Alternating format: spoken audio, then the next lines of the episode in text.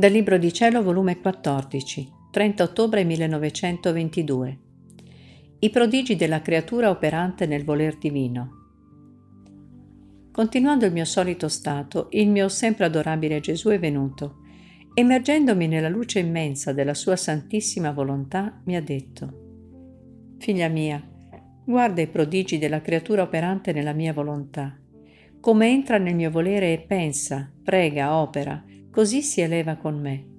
E siccome io sono voce senza parola, e perciò la mia voce si forma e giunge a ciascun cuore secondo i propri bisogni, e in tante diverse lingue e modi che ci sono nelle creature, in modo che tutti mi possono comprendere. Sono opera senza mani, e perciò sono opera di ciascuno.